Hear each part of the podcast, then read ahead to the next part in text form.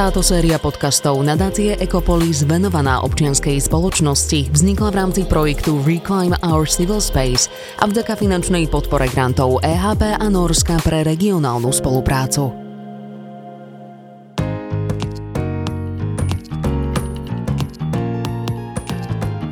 Počúvate ďalšiu časť zo série podcastov nadácie Ecopolis. Volám sa Karolína Pilierová. Vítajte. Máme na Slovensku vytvorené vhodné podmienky pre stabilné postavenie mimovládnych a neziskových organizácií? Prečo sú neziskové organizácie v spoločnosti častokrát nenahraditeľné a prečo sú jedný z kľúčových súčastí demokratickej spoločnosti? Či akú úlohu plní splnomocnenec vlády pre rozvoj občianskej spoločnosti? Aj o tom sa dnes porozprávame so samotným súčasným splnomocnencom vlády Filipom Vagačom. Pán Vagač, vítajte u nás. Ďakujeme, že ste prijali naše pozvanie. Dobrý deň. Začníme asi od vašej osoby a vašej funkcie. Pojem splnomocnenec vlády pre rozvoj občianskej spoločnosti je naozaj pre mnohých neznámou. Čo je teda vašou úlohou a aké funkcie splňa tento úrad? No úrad prvýkrát vznikol, bola to vlastne myšlienka Ivety Radičovej, premiérky v 2011, ktorá vlastne prišla s tým nápadom, že treba nejakým spôsobom premostiť neziskový svet a svet tretieho sektora s vládnym a povedala si, že keďže to je prerezová vec, tretí sektor naozaj ide naprieč keď si povieme všetkými rezortami alebo naprieč um, všetkými témami, ktoré štát, vláda riešia, tak si povedala, že to chce mať priamo pod sebou a že chce, aby to bol niekto, kto je prierezový človek, to znamená nesedí na jednom rezorte alebo na jed, v rámci jedného ministerstva, ale je priamo na úrade vlády a odtiaľ riešiť rozličné problematiky, ktoré sa dotýkajú tretieho sektora. Či to bol niekde ten začiatok toho, čo dostal ten úrad do vienka, že sa vlastne bude venovať tejto téme a bude prepájať dva svety a možno niekedy prekladať ten jeden svet tomu druhému a naopak, lebo nie vždycky si tieto dva svety vedia porozumieť a nie vždycky vedia jednoducho nájsť spoločnú reč. A ten úrad to vlastne rieši, sa povie od začiatku, že jednak teda podporuje prostredie neziskovej organizácií, občianskej spoločnosti ako takej. A na druhej strane v rámci štátu hľadá ten priestor, kde ten štát môže podporiť toto prostredie a ako môže pomôcť. Úlohou splnomocnienca by teda malo byť aj stabilné postavenie mimovládnych a neziskových organizácií ako inštitúcií aktívnej verejnosti, zlepšenie ich legislatívneho ukotvenia a podmienok pre ich fungovanie. Máme ale na Slovensku vytvorené vhodné podmienky pre ich rozvoj podľa vás? Máme aj nemáme. Niektoré veci sú naozaj nastavené dobre, to štandardné prostredie funguje, sú dané právne formy, ľudia vedia, akým spôsobom sa môže zaregistrovať a aké možnosti majú od občianských združení cez nadácii, cez um, jednotlivé spôsoby, cez ktoré môžu vlastne vstúpiť do niečo, čo si chcú zorganizovať spoločne. Na druhej strane, čo je naozaj takou ešte nie úplne doriešenou vecou je to, že ak aká je podpora štátu pre iniciatívu občanov. Lebo to je to kľúčové, že ten štát na jednej strane vytvára takéto legislatívne prostredie a to, to podľa mňa je nastavené celkom dobre. A druhá vec je, že ako víta a podporuje iniciatívu občanov, ktorí si povedia, že chcú niečo v tom verejnom priestore zmeniť. A tam ešte máme teda mm, veľký priestor na také vylepšovanie. V čom napríklad? Buďme pokojne aj konkrétni. Hej, no keď sa zabavíme o tom, že čo sa vlastne udeje od toho, že keď si štát povie, že ide nastavovať nejakú verejnú politiku niečo, čo sa dotýka priamo ľudí. Budem konkrétny, poviem napríklad, ideme nastavovať to, že ako, ja použijem taký konkrétny príklad, napríklad hospicové hnutie, to bolo niečo, čo v podstate vzniklo najprv ako iniciatíva rodičov, ktorí zažívajú strašne ťažké momenty, že im zomeria dieťa a vtedy ten systém sa správal tak, že povedal, že v rámci nemocnice nemôžete byť. Môžete tu sem prísť na návštevu, ale to, to je tak všetko, čo sa môže udiať. Čiže teraz sa rozprávame o prípadoch, pardon, že vám do toho skáčem, majú vlastne rodičia dieťatko, ktoré je ťažko choré mm-hmm. alebo smrteľne choré a ten systém im neumožňuje byť s tým dieťaťom priamo v tých možno posledných chvíľach. Um, ja idem na tom popísať, že to sa veľakrát dialo v minulosti, mm-hmm. že tie nemocnice mali presne stanovené pravidlá, bolo povedané, že áno, môžete, tu máte návštevné hodiny, kde tu zažmuríme oči, že to môže byť o nejakú hodinku viacej, ale to, že ten rodič s tým dieťaťom potreboval byť a hlavne to dieťa potreboval s tým rodičom, tak ten systém nemal na to vytvorené žiadne mechanizmy. Vznikla organizácia, občianske združenie, aj týchto rodičov, ale aj odborníkov, ktorí vlastne rozumeli tomu, že toto není v poriadku a čo treba zmeniť, volá sa plamienok. A ten dlhodobo začal riešiť tie základné podmienky, ako ten systém je nastavený, vlastne ako to je, že zle nastavené a ako to treba zmeniť. A teraz preskočím zo pár rokov, teda viacero rokov. Dneska sa nachádzame v podobe, že sa prijal dokonca v parlamente zákon, ktorý ustanovuje to, že ako toto má byť nastavené, ako paliatívna starostlivosť má byť súčasťou systému, ako ten systém musí akceptovať to, že dôležitý je vzťah dieťa, rodič a to je to podstatné, čo určuje všetko ostatné. A to je výsledok iniciatívy zo pár ľudí, ktorí si povedali, že tak ja sa už na to nevládzem pozerať a chcem to zmeniť. A ja na tom chcem len popísať to, že, že veľakrát občan si povie, že niečo nie je v poriadku, povie si, že idem to zmeniť a teraz sa vrátim späť tej otázky, čo ste sa pýtali, že, že to, ako ten štát zareaguje a koľko dá priestoru k tomu, aby som to mohol zmeniť, či tú zmenu víta, či ju počuje, či nájde mechanizmus, cez ktorý ten občan povie, že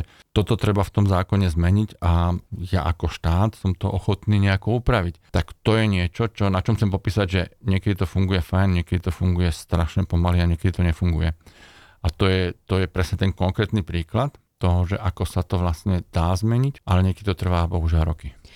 Vieme možno aj pomenovať konkrétne oblasti, že v čom to ide rýchlejšie a naopak, že v čom pomalšie? No, skôr by som povedal, že ani nie oblasti, ale skôr také jednotlivé témy, že keď sa bavíme o životnom prostredí, tak niektoré veci sa podaria rýchlejšie presadiť, keď sa bavíme o sociálnych službách, o, niektorí do rýchlejšie, iné idú pomalšie, proste um, práca s deťmi a s mládežou. Ten tretí sektor zasahuje, dá sa povedať, každú oblasť, ktorú si predstavíme, že bežný človek zažíva.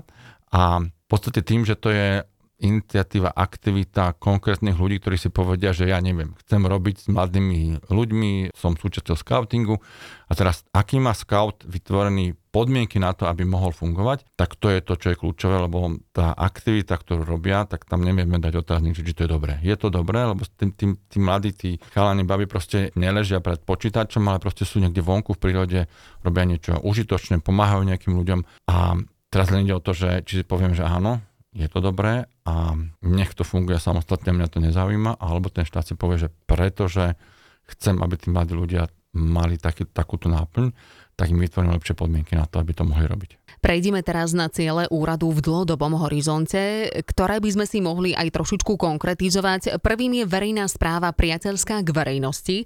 Čo si po týmto bodom máme predstaviť? Troška sa vrátim k tomu, čo som doteraz hovoril. To, to nastavenie tej verejnej správy je niekedy jak to povedať tak pekne, je niekedy studené. Že proste nie vždycky ten úradník vníma a pochopí, a, teraz nechcem nejako demonizovať úradníkov, lebo niektorí sú veľmi dobrí, ale niekedy tá inštitúcia reaguje tak veľmi, by som povedal, úradnícky a nie tak, že rozumie hneď začiatku, alebo že chce rozumieť. A veľakrát tie úrady, však to asi viacerí poznáme, že nájsť dôvod, prečo sa to nedá, je vždycky veľmi jednoduché a nájsť cestu, ktorou sa to dá, je, vyžaduje niekedy také prenastavenie. A my sa stav, snažíme práve rozprávať o, o tom, že ako tí úradníci by mohli a mali fungovať ináč. Že to vlastne je de facto služba, ktorú by mali oni robiť pre občanov, pre ľudí a ako zabezpečiť to, aby tí ľudia mali hlas v rámci tej verejnej správy. Aby to bolo čisto len, že politické rozhodnutie, kde niekto príde a povie, že a bude to takto a všetci to musia posluchnúť, ale že to bude aj naopak, že sa spýta, že a ako by to bolo dobre spraviť. A niekto si vypočuje toho človeka a podľa toho to upraví. Čiže vy toto dokážete aj priamo komunikovať možno s konkrétnymi úradníkmi? My robíme pre nich priame školenia a robíme to na rozličných úrovniach. Robíme to na národnej úrovni, kde sa bavíme na úrovni ministerstiev, ale potom to robíme aj v jednotlivých regiónoch. To znamená, že ideme do, na úroveň vúcky, teraz sa dokonca bavíme na úrovni miest a obcí kde chceme vlastne presne o tomto jednak s nimi rozprávať, ale teda aj im pomôcť, lebo na to potrebuje nejaké nástroje, kde úradník sa veľakrát bráni, lebo má obavu z toho, že čo mi hrozí. A keď zistí, že sú spôsoby, akým spôsobom jednak tých ľudí spojiť, rozprávať sa s nimi spoločne na nejakú tému, pochopí, že nemusí mať z nich obavu, ale že môže ich zapojiť do niečoho, čo ten úrad chce aj tak robiť, ale zatiaľ nenašiel nástroj, ako ich zapojiť. To všetko sa musíte naučiť. To nepríde ako keby samostatne, že to spadne na mňa a viem to. A toto je niečo, čo sa my pokúšame ich akoby učiť. Ako sa vám darí plniť vaše ciele, napríklad čo sa týka zintenzívňovania komunikácie medzi širokou verejnosťou a občianskou spoločnosťou? Keď napríklad mimovládne organizácie a občianská spoločnosť ako taká čeli od určitej časti verejnosti kritike? Na jednej strane kritika je asi zdravá, je to v poriadku, keď, keď um, niektoré veci nie sú v poriadku a to niekto pomenuje v tom verejnom priestore. A na druhej strane je pravda, že niekedy sú občianská spoločnosť demonizovaná a hlavne časťou politického spektra, ktoré má obavu, že vlastne cez tú občianskú spoločnosť to bude príliš voľné, budú môcť si robiť, čo chcú a tak ďalej. Proste tie, ja nejdem opakovať tie narratívy, ale chcem len, keby to odpovedom na to je, že, že táto časť kritiky nie je v poriadku a tá občianská spoločnosť je zdravou súčasťou každej spoločnosti. A to, že ten hlas má a že ho má mať, tak to musí zostať súčasťou toho, ako máme nastavený ten systém. A o to sa snažíme. Ako sa vám teda darí zintenzívňovať tú komunikáciu medzi širokou verejnosťou a občianskou spoločnosťou? No ono sa to naozaj deje prostredníctvom rozličných uh, stretnutí, ktoré robia tie občianské organizácie, to znamená občianske združenia. My robíme sériu stretnutí po celom Slovensku. Hej? To znamená, že chodíme aj do jednotlivých regiónov, kde sa vlastne rozprávame o tom, že čo sú veci, ktoré sa riešia na tej regionálnej úrovni, na miestnej úrovni. Rozprávame sa o tom, čo sú veci, ktoré, v ktorých potrebujú tie organizácie pomôcť a akým spôsobom. A je tam ten medzičlánok medzi um, samotnou občianskou spoločnosťou, to znamená ľuďmi bežnými, ktorí vlastne ako žijú svoj normálny bežný život a tým úradom a to je presne tá inštitucionálna podoba tej občianskej spoločnosti, čo sú tie organizácie, ktoré sú vlastne, to je, to, to je skupina ľudí, ktorí si povie, že chcem niečo v svojom okolí zmeniť. Záleží si na to občianske združenie alebo nadáciu, alebo proste to už je jedno akú formu a povedia si, že cez túto formu ja chcem tú zmenu dosiahnuť a vtedy vlastne prichádzame do kontaktu a snažíme sa nájsť čo najlepšiu cestu na to, aby to mohli uskutočniť. Na jeseň v roku 2022, čiže nie tak dávno, sa uskutočnila séria stretnutí zástupcov mimovládnych organizácií. Po dlhej dobe, vy ste to uviedli, že po troch rokoch sa mimovládny sektor opäť stretol.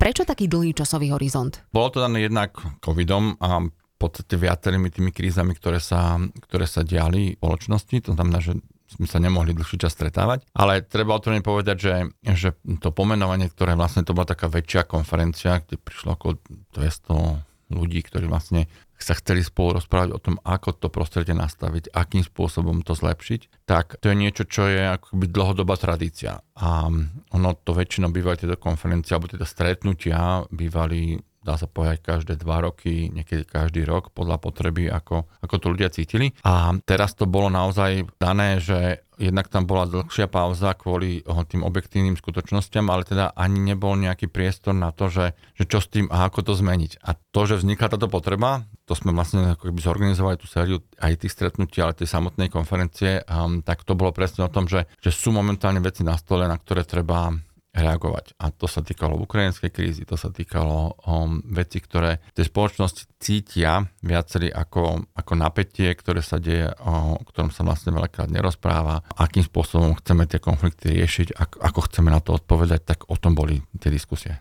Napriek tomu, že ste sa mimovládny sektor síce oficiálne nestretli, tak ale aj kvôli koronavírusu možno a následne aj kvôli vojne na Ukrajine, to skôr vyzerá tak, že sa tento sektor ešte viac spojil.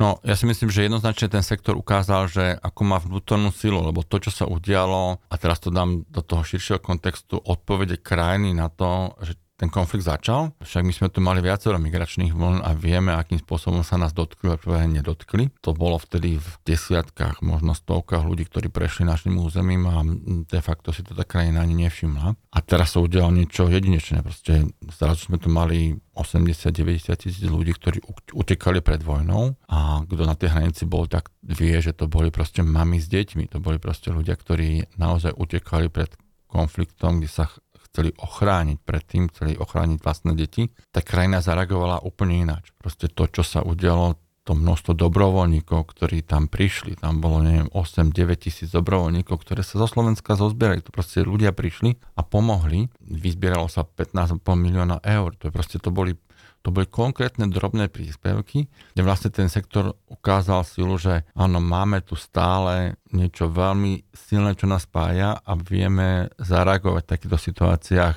úplne ináč, ako sme možno očakávali sami od seba.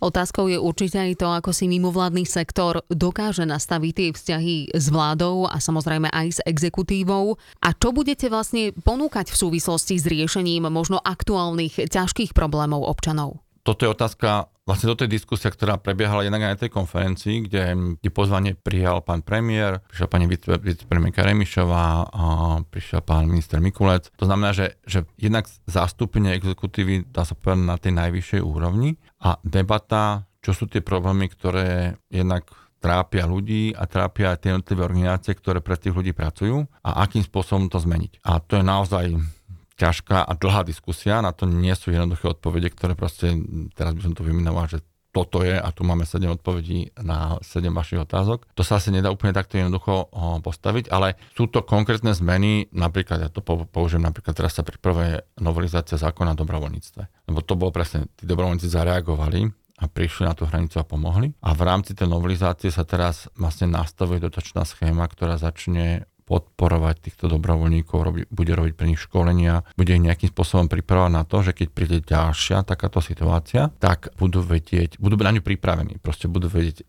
ako to má fungovať, ako ten systém je nastavený, ako sa do neho treba zapojiť. A toto sú také konkrétne drobné kroky, ktoré sa potom dejú na základe takýchto debát a diskusí, že vlastne ten systém sa nejako podarí posunúť, zmeniť a nejako prenastaviť na také lepšiu úroveň fungovania. A takýchto príkladov je viacej. Ja môžem hovoriť napríklad, teraz sa prijala pre nedávnom koncepcia rozvoja občianskej spoločnosti, čo je taký hrozný názov, keď to človek len vysloví. Ale je to taký, eh, keby taký eh, farplán na najbližší 8 rokov, že čo tá vláda, krajina chce vlastne urobiť vo vzťahu k tejto občianskej spoločnosti ako takej. A tam je akčný plán na najbližšie 4 roky, kde sú je vlastne 33 konkrétnych úloh, ktoré majú jednotlivé ministerstva a teda aj organizácie občianskej spoločnosti dohodnuté, že toto budú veci, ktoré budeme robiť. Takže to sú také tie potom už konkrétne veci, ktoré vlastne menia to prostredie a posúvajú niečomu lepšiemu.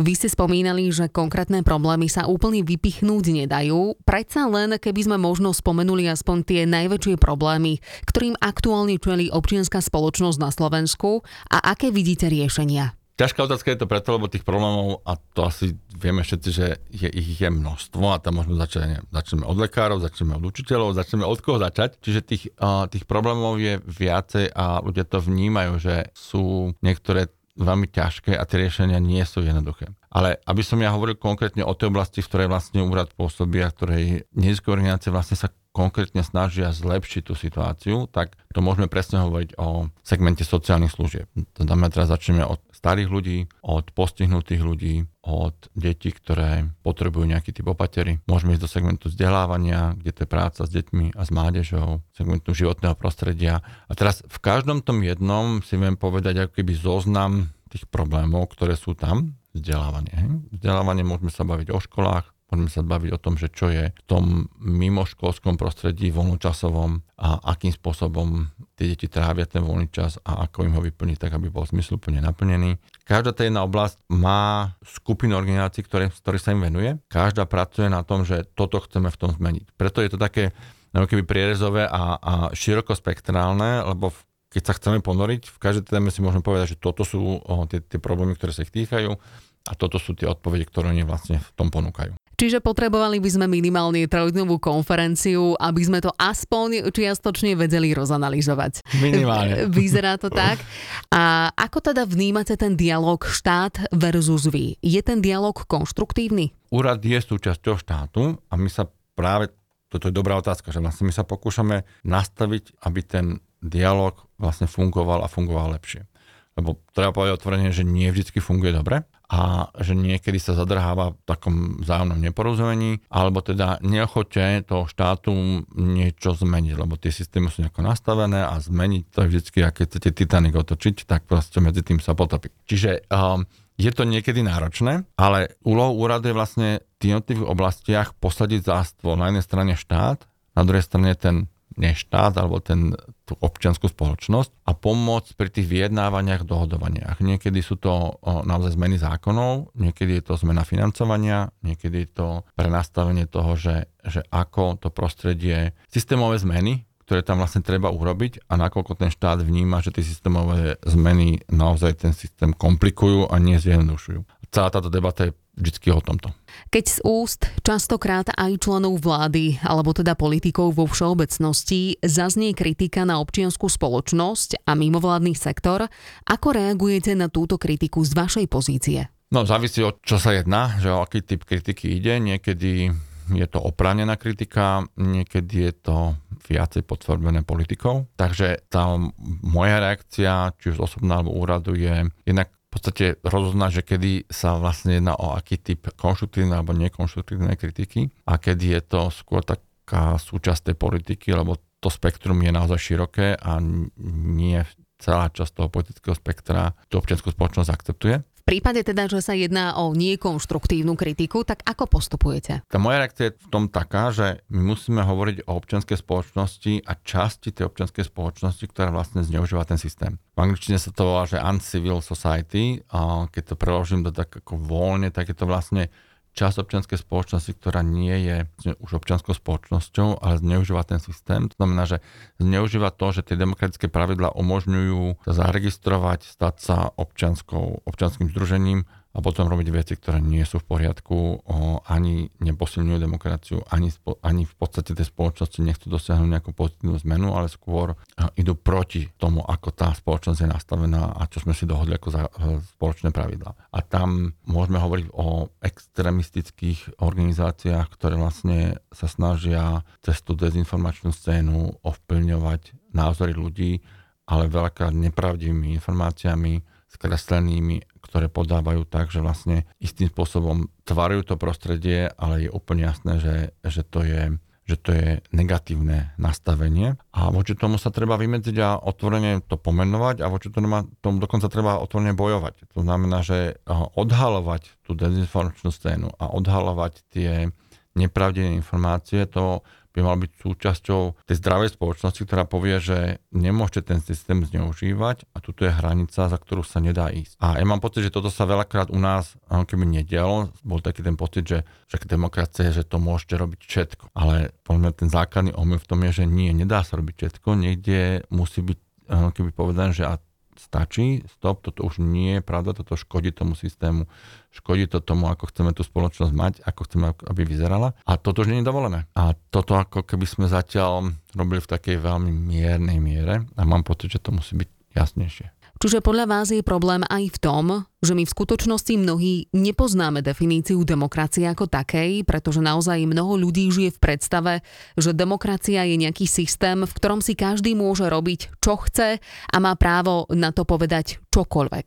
Dôležitá časť toho, že máme slobodu, je to, že zoberiem zodpovednosť za tie svoje skutky. A že to, ako sa správam, není, ako ovplyvňujem to prostredie, není bez toho, že ja za to potom nenesiem žiadnym spôsobom ani zodpovednosť, ani sa to mňa netýka a je mi to vlastne jedno, že čo to spôsobí. To práve tie sociálne siete cez tú anonymitu toho, že není jasný, kto tam vlastne vystupuje, že vlastne ukazuje, že niečo, čo by ten človek nikdy v živote z tváre do tváre neurobil, na tie sociálne siete urobí a to není v poriadku to nie je v poriadku ani keď sme spolu a sa rozprávame z tváre do tváre, ale není to v poriadku ani keď sme v tom anonimnom priestore. A ten ako keby nemal nastavenú tú hranicu, že za toto sa už nesmie ísť. Proste tak, takto sa nesprávame jeden k druhému a toto není v poriadku. A tým, že to neregeluje, tak tým sa vlastne vytvára tento priestor, ktorý vlastne už není v poriadku celý. V úrade splnomocnenca vlády pre rozvoj občianskej spoločnosti ste relatívne krátko, od marca 2022. Čo je teda vašim cieľom a s akými projektami a víziami prichádzate, ktoré by ste chceli naplniť? No, ja sa musím priznať, že som vlastne v tom druhýkrát, lebo ja som bol prvý splnomocnenec, eh, keď som teraz spomínal Ivetu Radičovú, tak ona mňa oslovila úplne na začiatku, keď ten úrad vznikal, s tou víziou, že takéto niečo eh, chce spraviť. Ja som v podstate počas jej vládnutia bol splnomocnencom, ešte kúsok aj potom, keď, keď odišla. Potom som z úradu odišiel a teraz vlastne to bolo oslovenie premiérom, mm, aby som tú funkciu prijal. Čiže som sa akoby vrátil späť, ale vrátil späť do prostredia, v ktorom ja dlhodobo pôsobím. Ja, pre mňa občianská spoločnosť je niečo, čo dá sa povedať skoro 30 rokov naplňa môj život. Čiže ja to vnímam len ako keby, že by som prešiel z jedného brehu rieky na druhý a snažím sa pomôcť tentokrát na tej vládnej strane alebo na tej strane tých inštitúcií, že ako nastaviť to, ako porozumieť dobre tomu prostrediu, ktoré sa vlastne snaží dosiahnuť nejakú zmenu mimo štátu a ako ten štát môže uľahčiť všetky tie zmeny, ktoré ten sektor chce priniesť a ktoré ponúka. A keď sa pýtate moje také osobné priority, tak o, prvá bola, keď som vlastne nastúpil, to bol 9. marca, to bolo v podstate hneď potom, ako bola ukrajinská kríza, takže tá prvá priorita bola presne toto, a akým spôsobom nastaviť spoluprácu medzi štátom a občianskou spoločnosťou, či už to sa týkalo priamo tej hranice, ale aj teda spolupráce následne potom, lebo však tá kríza ešte nie je za nami, tá vojna bohužiaľ ešte stále trvá a tým pádom vlastne nevieme, že ako, ako sa to bude ďalej vyvíjať, čiže toto je taký dlhší príbeh. No a potom sú to samozrejme tie veci, ktoré sa týkajú, ktoré som už trošinku spomínal, ja neviem, dobrovoľníctvo zákon o dobrovoľníctve, teraz sa to práve mení. Dohoda s vládou, že ako najbližšie 4 roky budú vyzerať a čo sú tie veci, ktoré treba posunúť. Ako treba posunúť zákony a veľmi ťažká téma, že ako treba posunúť financovanie, lebo to je naozaj problémom, že vlastne a ten štát sa veľakrát tomu stavia, že však robte si čo chcete, nájdete si na to peniaze kde chcete a tým pádom je to vybavené. A myslím si, že to nie je úplne v poriadku, že niektoré tie veci, pretože to je verejná služba, tak ten štát by mal to vnímať ako verejnú službu, ktorú zabezpečuje niekto iný a tým pádom to financovanie dá sa povedať povinnou jazdou, lebo to je služba v verejnom priestore pre niekoho, pre nejakú skupinu. A áno, na začiatku to ten sektor odskúša za vlastné financie, zoženie si niekedy keby také tie prvé pilotné projekty zafinancuje, ukáže, že to funguje a potom v istý moment musí prísť štát a povedať, že dobre, tak keď ste to odskúšali, funguje to a chceme to teda urobiť pre širšiu skupinu obyvateľov, tak to financovanie zo strany štátu, štátu musí prísť. A toto je presne taká jedna z tých priorit, ktoré si hovorím, že treba to nejako zmeniť. Pán Vagáč, v tejto chvíli vám už ďakujem za rozhovor a želám ešte všetko dobré. Podobne ďakujem pekne. Spolnomocnenec vlády pre rozvoj občianskej spoločnosti Filip Vagač bol našim dnešným hostom. Ďakujeme vám za priazeň. Počuť sa budeme v ďalšej časti podcastu nadácie Ekopolis. Prajem ešte pekný deň.